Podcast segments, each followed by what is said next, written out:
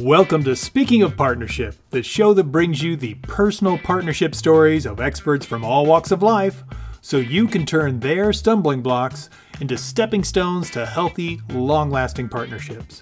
I'm your host, Ken Bechtel. You know that the partnership game is not easy, but it's so worth it. If you're struggling with attracting or maintaining partnerships, go to speakingofpartnership.com right now click on the big red button and attend a free webinar on the secret to starting your ideal partnership today.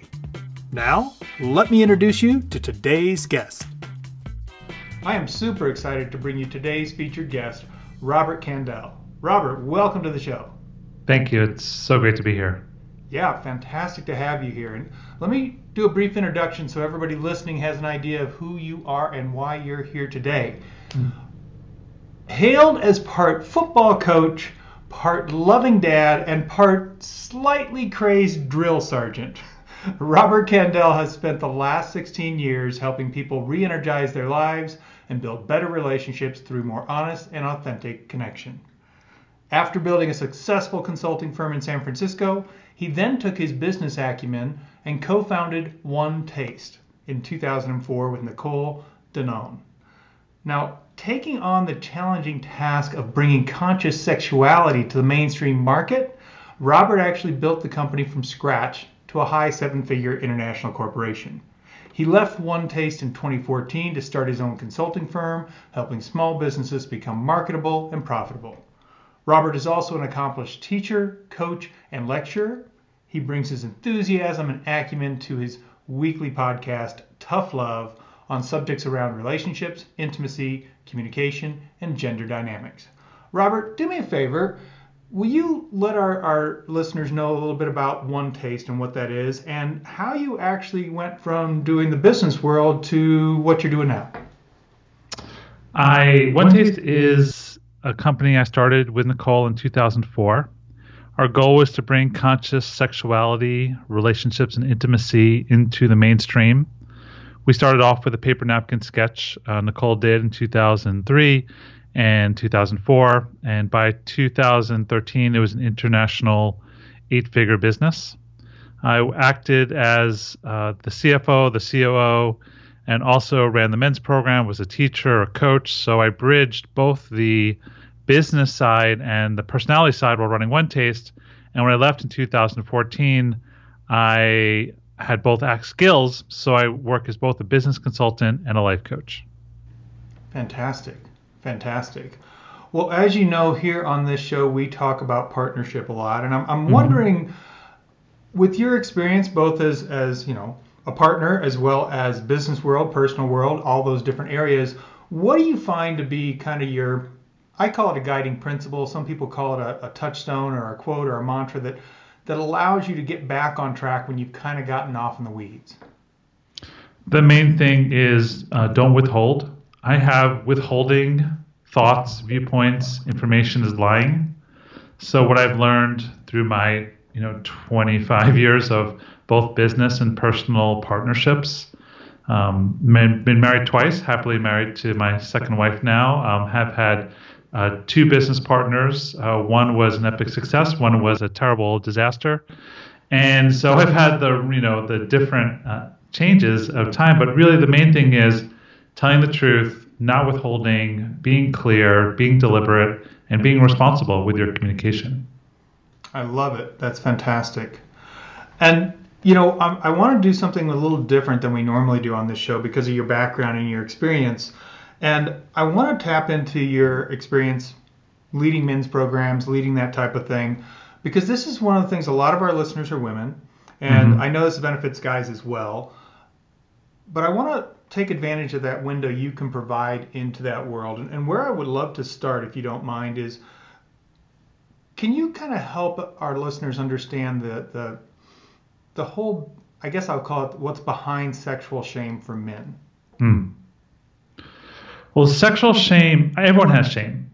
Um, there's some degree of it. I've never met a person. I think there's a few people out there, but I think they're rare. They're very rare unicorns. So everyone has some elements of part of their shame. And I would define uh, having shame anything you don't feel 100% comfortable talking about in terms of your sexuality. And society really puts uh, very strong boxes around people about what's appropriate, what you can talk about, what you can think about, what you can fantasize about. And most people are outside those boxes and they're not welcome to express it.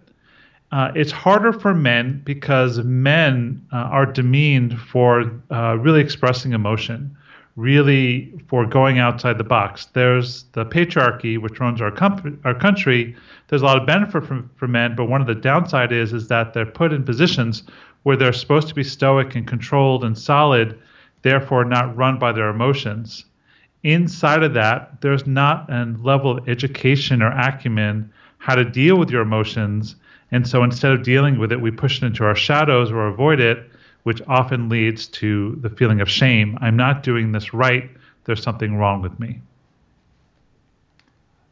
So, do you have any any thoughts or recommendations on how men can can deal with this? Many, um, and none of them are easy, and none of them are a magic pill. Yeah. Uh, but the main thing is is one to get right with yourself, and this might be hard or impossible, but that's the most important thing. To hear the message that your desires, your thoughts, your feelings, your emotions are right. They're right just the way they are. Now, there's a step between being right with your emotions and acting on them. Obviously, if it's going to cause harm, you shouldn't.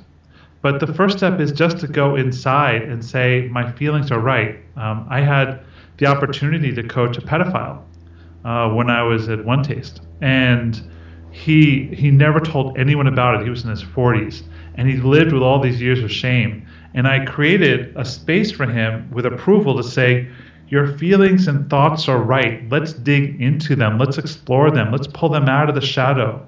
He never acted on them at all, but he lived with the weight of his shame. And just being in my presence saying, it's okay to feel these things, let's figure out how to interact with them and be healthy with them, changed his whole outlook on himself and his sexuality.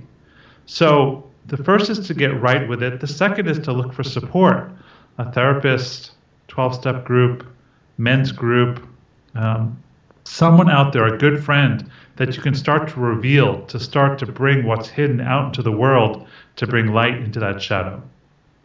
Awesome. I, I, I love that you started with getting right with it. And because otherwise you can go into some type of treatment carrying all the shame too. Mm-hmm. Like I'm ashamed to have to have treatment. Right. Yeah. Right. Yeah, so it's it's challenging. Our, it's challenging out there to have all these feelings, and if you're beating yourself up, you know, you're just going to get stuck. So get right with it. I, I interrupt you. Please go ahead. No, no, no. That's that's great. So I'm I'm curious what you might be able to contribute as far as like what the ladies listening can do to support their the men in their lives in this area. The main thing is to practice uh, what I call approval, which is in short supply today. Um, there are you know people are really good at approval. I've met them, but most people aren't trained. And what approval is is you accept the person and find the person right with the desire to maybe tweak a behavior or habit. So it's sort of like a computer with a virus. If you have a computer with a virus, you don't tend to throw out the computer. You tend to work to isolate and eliminate the virus. It's the same thing with people. So you say to your guy, I love you, I'm on your side, I approve of you as a human being, and there's this behavior that's not working for me. And I want to work with you to explore it, to get you right with it, to up level it. Uh, and so if a guy can feel a woman's approval, it's something he's probably never felt in his life before. And it's such a rare thing for a woman to fully approve of a man because what happens is we hold the truth and the anger builds and then we basically vomit our disapproval and we're in this dynamic. Especially when it's something that's tender for a man if a woman can say i love you for who you are let's work together to up level this that is the greatest gift you can give to a man. Absolutely. 100% agree. So I, I love where this is going because your comment about approval and it being in short supply is so true. And you know, like you said, uh, that analogy of the computer virus is fabulous because you're right. We don't throw out the computer. We go, Mhm. oh, here's a little something. We got to figure this out because we love our computer. We want to keep our computer. We don't want to get rid of Mhm. the computer. So let me ask you this then, because we hear so much about what I oftentimes hear, and you probably do too, that our dating world has become a disposable world. hmm So, like, what are you noticing are some of the effects of that, you know, swipe right society that's been developed over the last few years? I well, it's it's like I said, it's a mess. I think it's going to stay a mess for a while. I do think there's hope down the line, uh, but for now, there's we're in a there's a lot of things going on uh, that's happening. The first is really there's been a definitive change in terms of uh, the balance of um, masculine, feminine. I use those terms deliberately, not necessarily men and women, but masculine, feminine dynamics that's going on. Uh, also, there's a, been a big change in terms of male female. Uh, just in one generation, we're seeing things like the gender pay gap shrinking, which was 64 cents in the 80s. Now, for millennial women entering the workplace, is 93 cents. So, in a generation and a half, the pay you know has shrunk significantly. This is enabling women to have more choice, whereas in previous generations they depended on a man to make it financially or buy a house or get a car loan. Now women are like, huh, I have a choice, and a lot of them are not choosing men or marriage uh, as in the traditional form. So people are getting married later, significantly later. The average went up from 20, uh, 20 years old I think in the 80s until uh, something's like 26 or 27 for women now, and even older for men. So we're seeing a big change in dynamic. People have more choice, and the the way of men and women are relating. What I'm also seeing is women are rising up in power. They've had a lot of opportunity, wonderful, and I think it's amazing and important for women to expand. And there's not the same space for men, and men are tending to quit, uh, say screw it uh, moving to video games and pornography rather than learning the skills of how to interact with a powerful modern woman. And so the dating scene is really uh, representing that in a lot of shapes and forms because men are not going into the depth, they're taking the easy way out, they're escaping, and women are left saying, Where are all the good men? Yeah, absolutely. And, you know, it, it's such an interesting thing because we have this the, the, the marketing people for the dating sites have done an unbelievable job to where everybody thinks that's the only way to meet people now. Mm-hmm. And I recently uh, read a study by the Pew Research Center where they asked, I forget how many thousands of couples, how many of you met online? 12%. Mm. And That's that was only people that had met in the last five years. So they Hmm. obviously were in that realm. And people think everybody meets online, like the anomaly is to meet somebody in person. Mm. But the reality is, it's just one more place you can meet people. It's not the be all end all. Mm. And I hear so many people get frustrated with, oh, this is, you know, I hate dating online. It's terrible, and there's nothing else I can do. Mm-hmm. So what what have you found around that? Because I, I think people are getting super frustrated with that environment, obviously, and they're starting to believe that that's the only place to go, and so then they just kind of, like you said, they want to quit. Mm-hmm. Well, I, I don't recommend online dating as a, a great resource. Um, as you mentioned, I think it's challenging. I think you can only go so far. Uh, men are also taming, uh, tending to gamify. Um, and when it comes to online, it's sort of like a video game on some level. There's also studies I've seen that about 20% of men get 80% of the attention on social media. So there's some click of attractiveness or how their form is, and it means 80% are not getting any responses, which I hear all in all. So I don't tend to recommend um, online as a great resource for dating. I recommend in person uh, more than ever in terms of friends of friends, dinner parties, and there's a thing called Meetup, uh, meetup.org Yeah. or meetup.com, uh, which I think is the coolest thing, especially for meeting people, to find people that are like minded. And so when I'm coaching people and they I want to meet someone, I'm like, get off your butt, get off your phone, get off your damn couch, go to this meetup and just walk in and talk to someone. Your partner may your future partner may not be in that room but maybe they you you'll meet someone who knows them or maybe they'll open up some door to something. So get off your phone get off your computer go meet people in person. I think it's the highest and best way to find like-minded friends and lovers. Absolutely 100% and i agree. Meetup is a great opportunity and you know it's funny that you said that about you know get out from your computer and so on so I read another study on online dating, and they were trying to find the correlation. Like, what are the things that make for successful relationships when they meet online? Like, is it the mm-hmm. right pictures? Is it this in your profile? What is it? And there was only one correlation they found.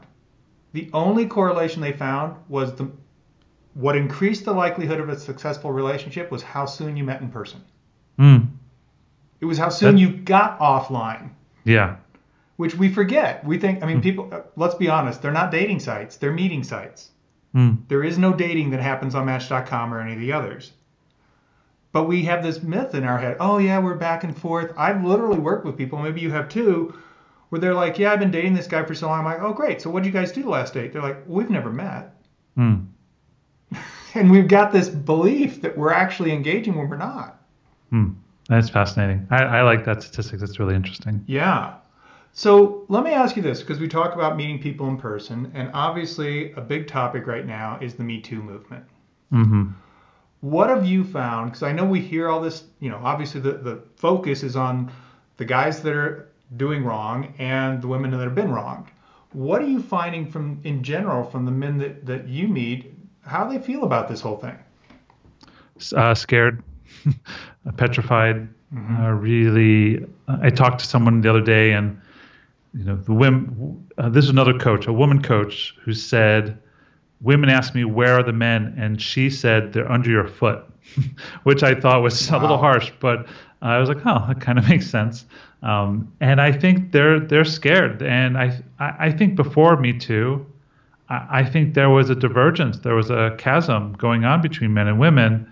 And I think the Me Too just really amplified it. Now, please don't get me wrong. I think the Me Too evolution, revolution is an awesome, important, needed, and magical. Like I am 150% in support of women speaking the truth of the impact that men have on them because it's really a missing piece.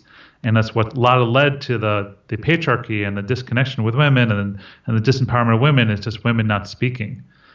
So I love the Me Too. I'm a full support of it. And the effect of it in terms of dating is men are scared. They're afraid do I even open the door? Do I flirt in the workspace? Can I uh, speak my desire? Am I going to end up in jail? Am I going to end up on the front page of a newspaper? And so the chasm that existed where men were moving away from uh, being close to powerful women is actually increasing.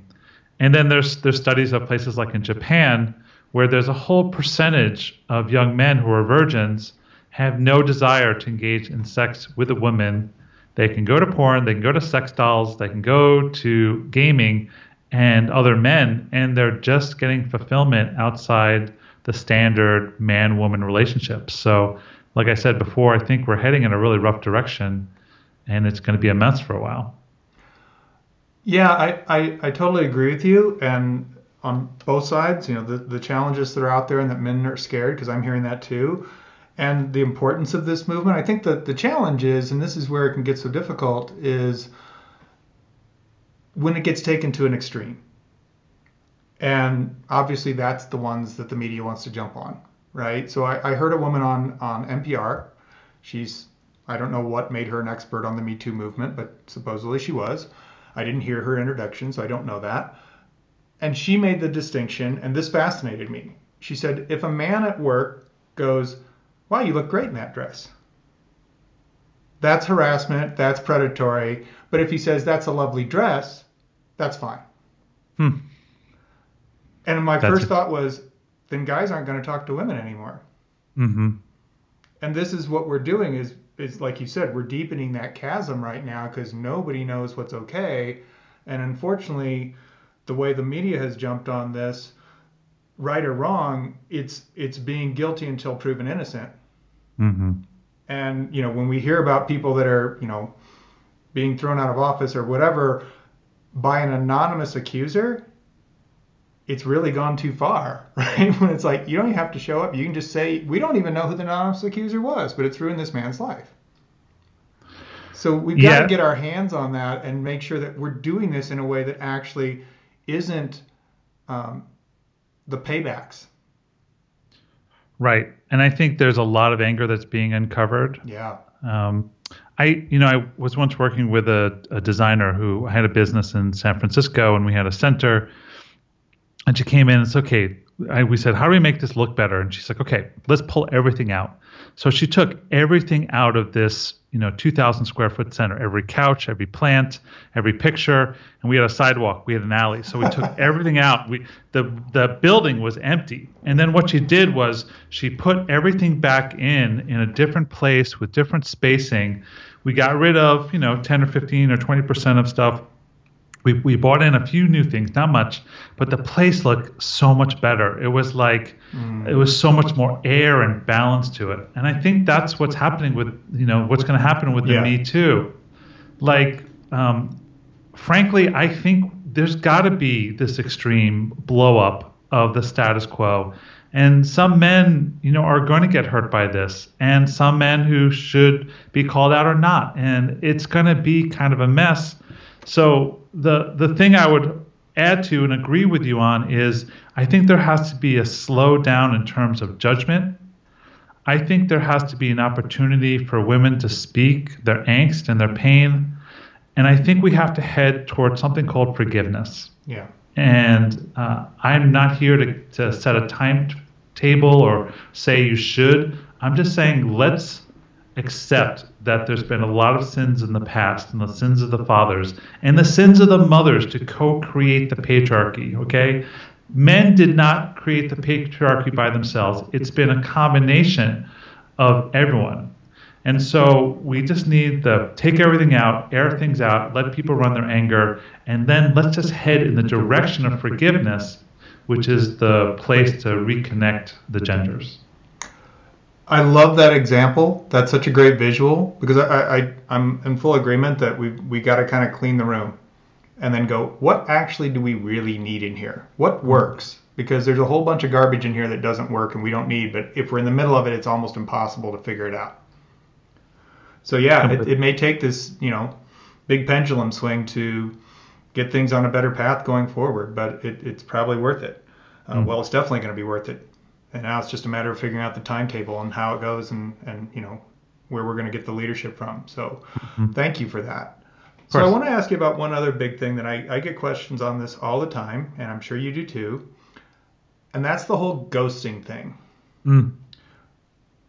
would you share your insights on on the impact of of ghosting? One if you have an insight on, on why it happens and two what its impact is Ghosting is defined as basically not completing a communication cycle. Mm-hmm. So communication is my first and truest love because I think everything is based on communication. So I'll just divert from your question for a second. Yeah. So the truest form of communication is like this. If I want to tell you and Ken a conversation, imagine you're in one room and I'm in another room. There's a hallway between us. The truest, cleanest communication is when I open my door, I walk down the hallway, I knock on your door, I wait for the door to open, I hand you the communication, I wait for you to say thank you, close the door, I walk back into my own room. That is the truest sense of how to know that your communication has landed when there's a verbal cue from you, thank you for the communication, and it's received.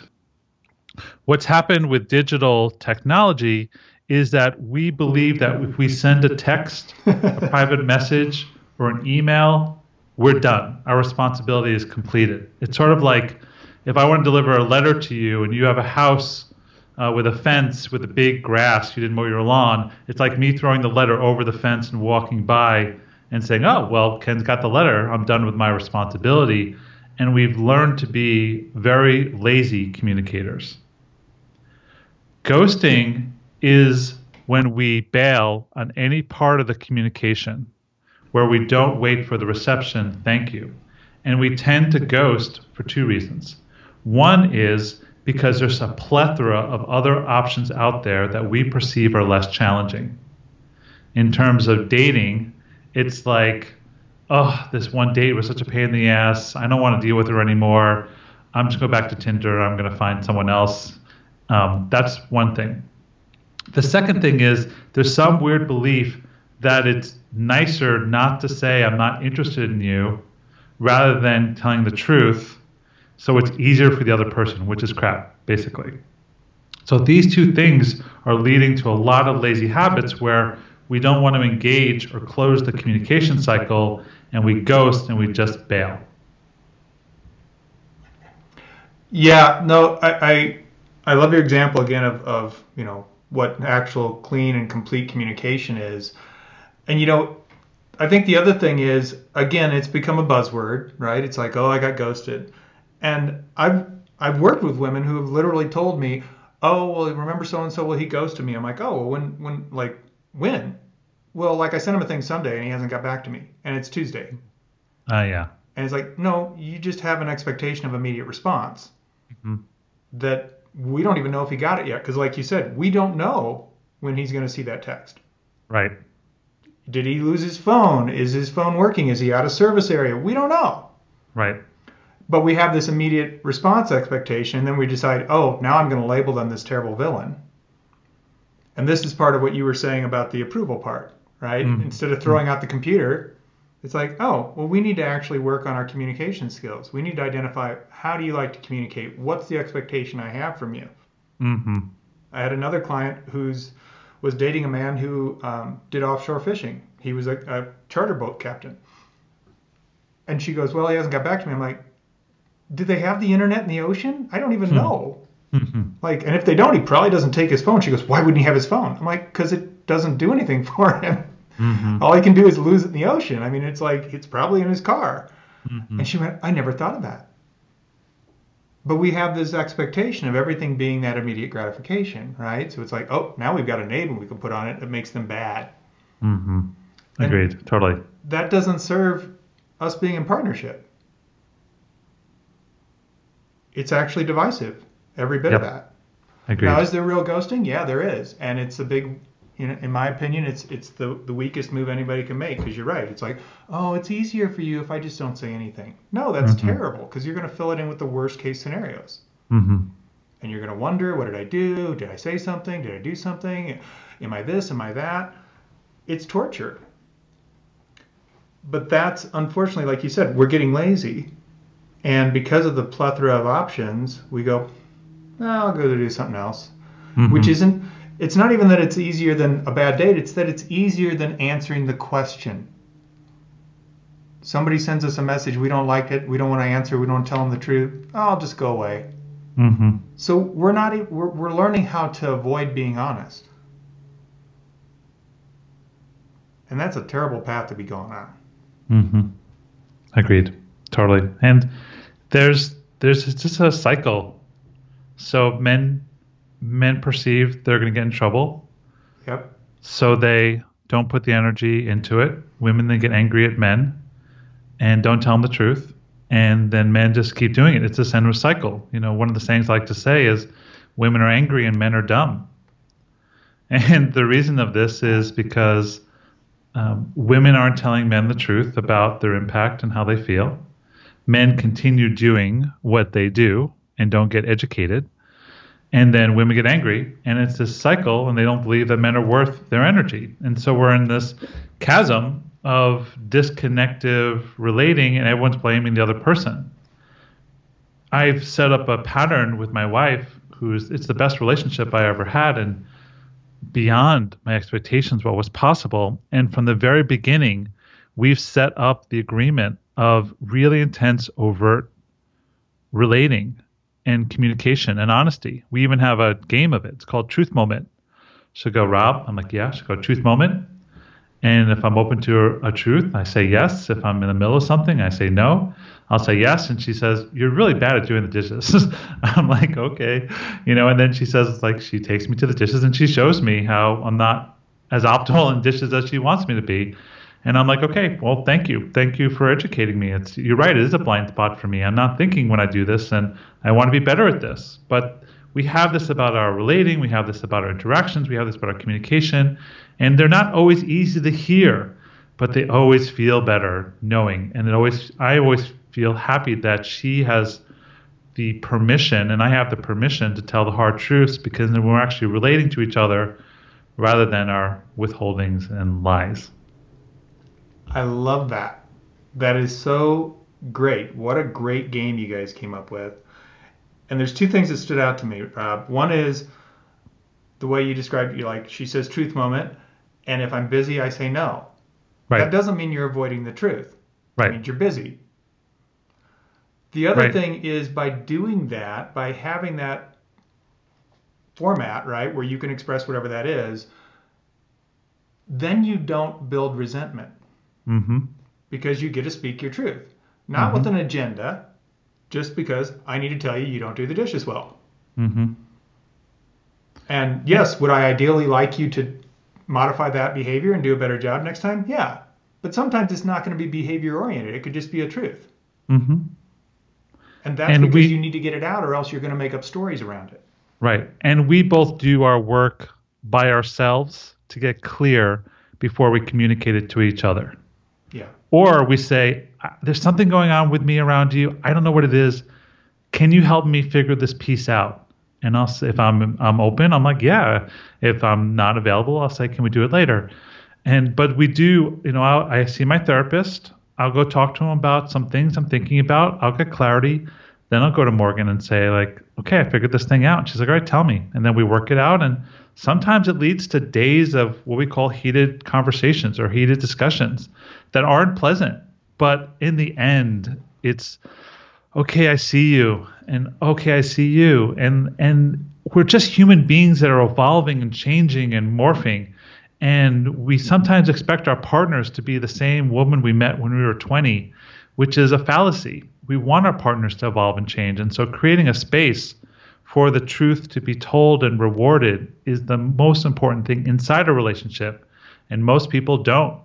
Most people punish their partners for their truth, which has them lie. Then they feel betrayed. Again, it's this endless, nasty cycle.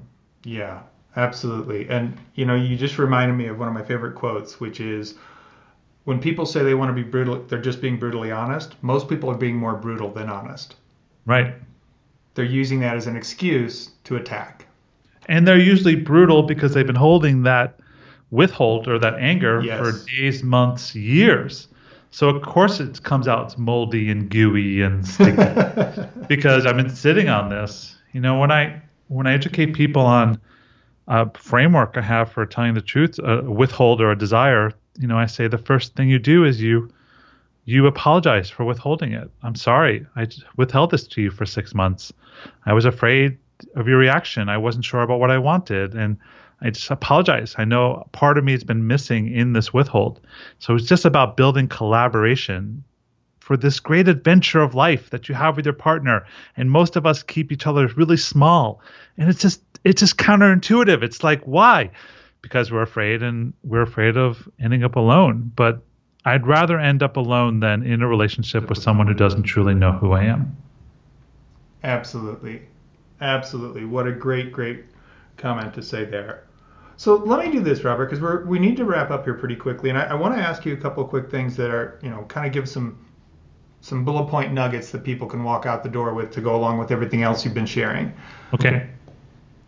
If you had to pick just one, what would be the book or resource you'd recommend for our listeners regarding partnership, and why that one? Um, Harville Hendrix, Getting the Love You Need. Mm-hmm. uh, classic. Uh, a lot about the partners we pick in terms of relating. Um, I think that's when, when you asked me the question, that was the first one that popped in my head. Great, great resource. Absolutely, like you said, it's a classic, and there's a reason it's a classic. So, one other thing I'd like to, to have you share with our audience, which is what would you say is, for you personally, the best partnership or relationship advice you ever received? Hmm, I think, uh, you know, I I had a mentor when I was I was 28 when I started this journey of self awareness. And about three years later, I met this guy. He was a teacher, and he took me to really through the destruction of my ego. And he said to me, he says, You don't know the depth of your chauvinism and misogynistic nature you've been programmed with. And because you're blind to that program, it runs you and affects everything in terms of your relating. And I was like, "What? No, I'm a nice guy. You know, I'm, you know, I'm a new age nice guy. What are you talking about?" And he's like, "No, you know, look at your upbringing, look at how you were programmed, and just start to notice." And through his guidance, I started to look at all these unseen behaviors and unseen things that I wasn't aware of. And I, my chauvinistic and misogynistic programs are still inside of me after 20 years of personal work. They don't go away, but my relationship and my awareness of them has really increased. So now they no longer run me, I run them. So my point is, you can't see all of who you are without an outside approving look. So I recommend finding teachers or mentors or reading books or finding men's groups or support so people can reflect to you what they see that you can't see of yourself. That's such great advice because you're right. We, we can't see ourselves the way other people see ourselves. And what's really important is our impact on the world. Mm-hmm. So, yeah, fantastic. Well, clearly, I think we could go on on this topic for a couple weeks. Um, True. but we don't have that time. So, Robert, would you do us a favor and share with our listeners how they can contact you and learn more about what you do? I'm building a new website. It's robertkandell.com, K A N D E L L.com. Uh, you'll find my podcast, my writing, and information about my upcoming book uh, due in November. The book is called Unhidden, a book for men and those confused by them. Uh, so all that can be found on my website, robertkandell.com, with links to my social media, et cetera, et cetera. Fantastic, fantastic. And for everyone listening, as always, we will have the links to Robert's uh, resources there on the show page. So all you need to go is speakingofpartnership.com, type in Robert's name, and bam, you'll be able to get to him very easily. Well, Robert, thank you so much for your insights. This has been so fabulous, so powerful, so so incredibly enlightening for I know myself and others. Thank you for being on the show today. My pleasure. Thanks so much. Thank you for listening to Speaking of Partnership. Head over to speakingofpartnership.com for links and recaps of every show and so much more. Be sure you catch the bonus stories from our guests on Follow Your Yes Friday. It's easy to do. Just go to your favorite podcast directory, search for Speaking of Partnership, and click subscribe. Like what you hear? Leave us a rating and review on Stitcher or iTunes. The greatest compliment you can give the show is to refer us to someone else either in person or on the web. Have a great day, and remember, even when you stumble, you're still moving forward. Peace.